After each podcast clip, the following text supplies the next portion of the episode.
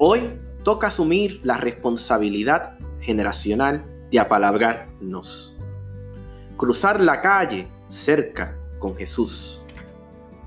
Ponemos ahí, en ese cruce, un puente nuevo. Tú y yo y los otros.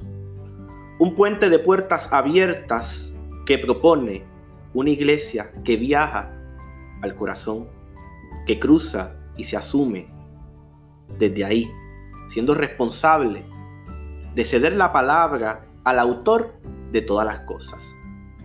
El libro del Génesis es tan incómodo como la mala experiencia o práctica de fe en espacios opresores. Es decir, el libro del Génesis es incómodo por la mala exégesis y hermenéutica que se le ha dado. Y exégesis es un término metodológico que hace referencia al contexto del texto. Y aquí quiero hacer un tenki. porque nuestra incomodidad con el texto bíblico no es porque no sea palabra de Dios o porque sea la palabra de Dios, porque es. Y eso no es lo que nos incomoda. Lo que nos incomoda es el mal contexto que nos han dado dentro de nuestra experiencia de iglesia.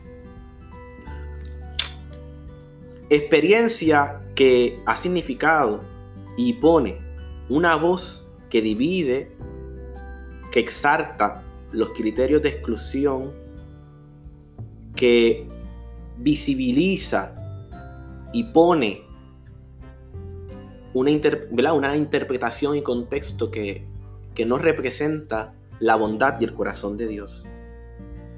Pero la voz de Dios no viene, no habla de manera audible. Habla fuera de lo lógico, de lo bueno y lo malo. Es decir, la voz de Dios está fuera, se desinstala de nuestros criterios. Es una voz que susurra en nuestros corazones. Y si esa voz susurra de, nuestros corazones, también implicaría, supongo, ver con otros sentidos y leer también con otros ojos. Y hoy leeremos desde ahí. Hoy nos relacionamos con el texto y los invito a que me acompañen a leer de otra manera.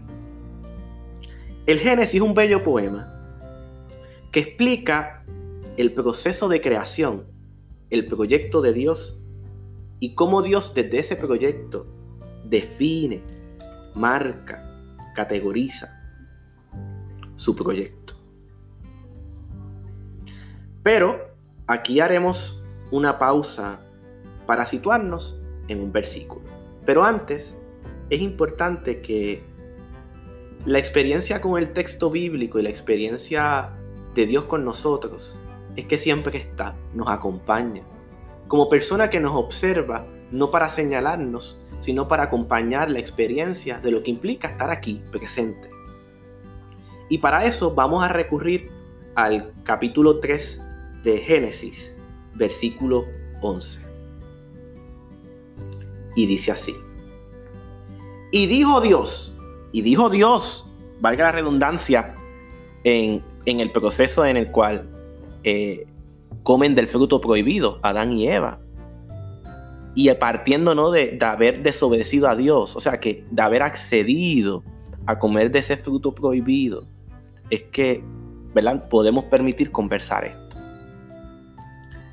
Y dijo Dios, ¿verdad? En ese contexto de la creación, de que Dios había formado al hombre y la mujer, que estaba en, el Edén, y había, un, había una proximidad con el Padre, había una relación, una, una cuestión presencial inmediata, este, y diría y especularía yo hasta visible.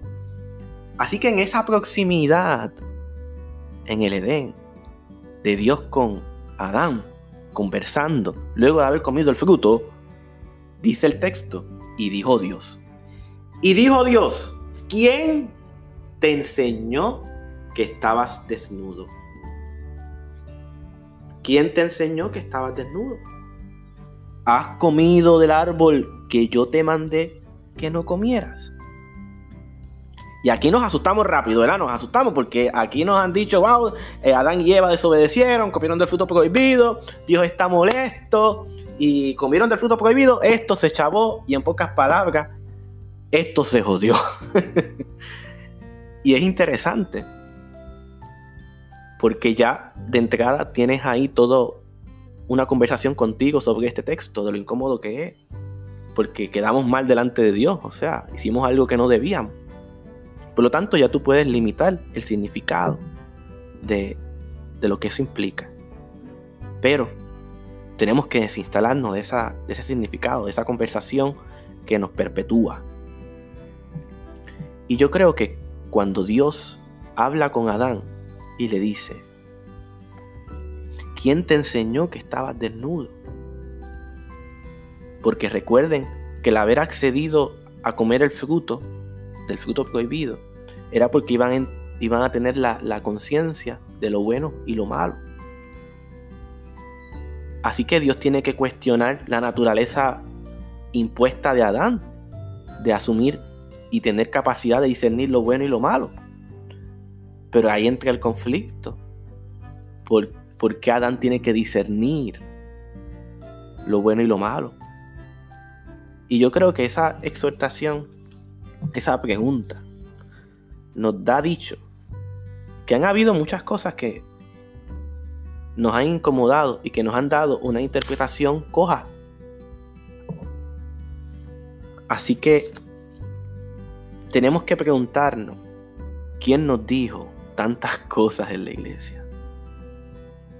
¿Quién lo dijo? ¿Quién te enseñó que estabas desnudo? ¿Por qué comiste del fruto prohibido? Y el fruto prohibido es el prejuicio, la homofobia, la opresión, la violencia, la desigualdad de clases. Ese es el fruto prohibido. El Génesis sí es una explicación de la creación y de la experiencia humana, ¿verdad? Desde una perspectiva, ¿verdad? Religiosa, cristocéntrica. Pero yo creo que Dios nos está, nos está dejando ver, nos está cuestionando por qué percibimos la realidad y la experiencia de fe, la experiencia de Dios, de Dios con el Hijo y el Espíritu, de una manera que no significa por nuestra experiencia, sino por los criterios de instituciones y de personas y de grupos y de círculos y de espacios selectivos en los cuales acudimos que nos significan la realidad, que nos condicionan y que homogenizan nuestros paradigmas. Y yo creo que el cuestionamiento, ¿quién te enseñó que estabas desnudo? ¿Quién te dijo que estabas desnudo? Es quién te convenció de que estabas desnudo de que había problemas con tu identidad, con tu manera de ser, con tu orientación sexual, con, con todo lo que constituye tu persona. ¿Quién te dijo que había un problema contigo? Y cuando replicamos y asumimos esa, esa mentira, esa distorsión de que estoy desnudo y tengo que sentir vergüenza, es que nos apartamos de Dios, nos excluimos. Así que, retomando las palabras, a desinstalarnos del fruto prohibido. Y el fruto prohibido es todo aquello que no dignifica, que atenta contra nuestro bienestar y con nuestra persona, nosotros. Así que desde ese cuestionamiento tenemos que asumir la encomienda que Jesús nos dejó dicho.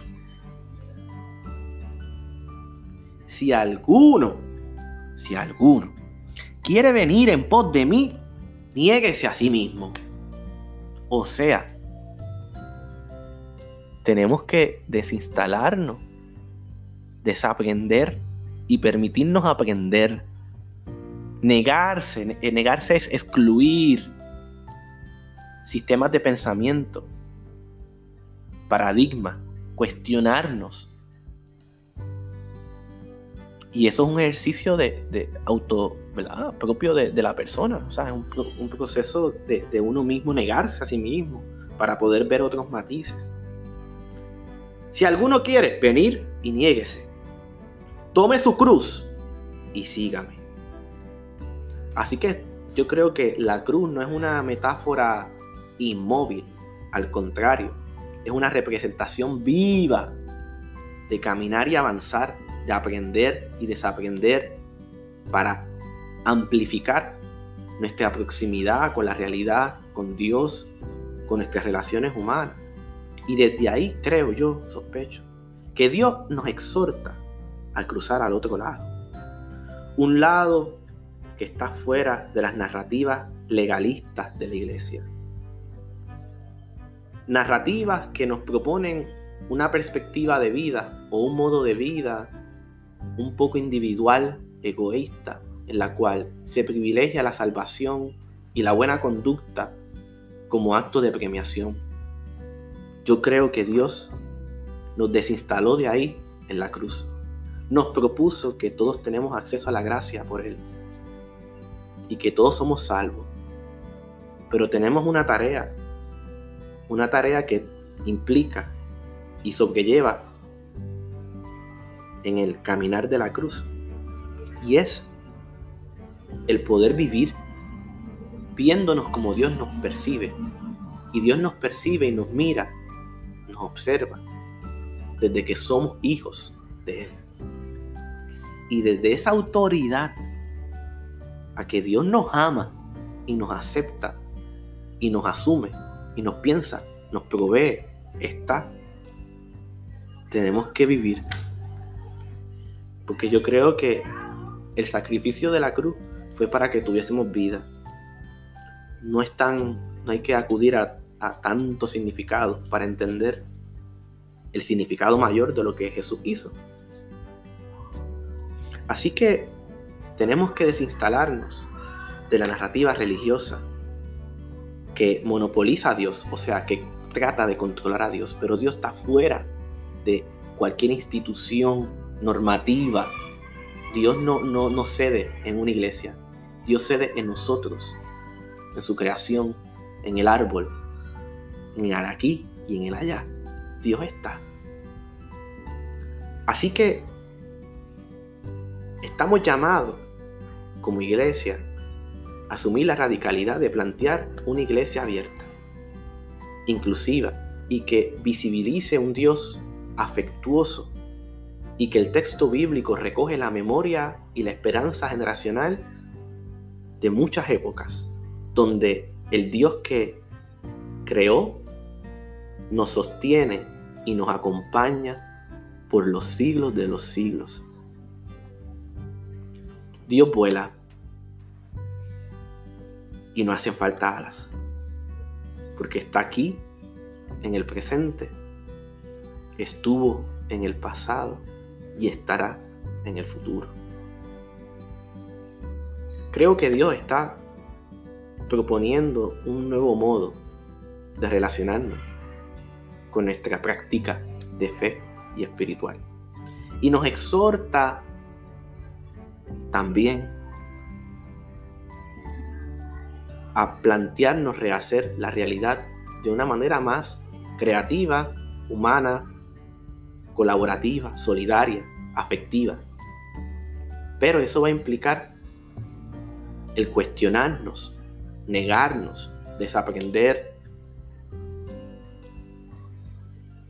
y poder observar con criterios propios y colectivos también el poder rehacernos para ser mejores. Así que cruzamos la calle y caminamos con la fe de que esto es el comienzo de una nueva práctica, de una nueva percepción afectuosa en la cual podemos estar con Dios para ahí sostener relaciones humanas y un futuro mucho más digno. Bueno, esto ha sido todo. Espero que sea pertinente, este, quería dejar saber también que, que gracias por el respaldo y, y el escuchar a Iglesia Rebelde. Es un proyecto que responde a la responsabilidad generacional de mucha gente que se la fajó y la sudó. Este, así que conmemoramos y celebramos la lucha de muchas personas por amplificar justicia y no la justicia humana, sino la justicia de hacer visible a los invisibles. Y, ¿verdad? Please, please, please, eh, rieguen la voz de Iglesia Rebelde. Queremos hacer más, pero tienen que tocar la puerta para que podamos hacer cosas. Así que asuman este espacio como suyo y permítanos construir una experiencia de fe distinta. No se diga más. Amén.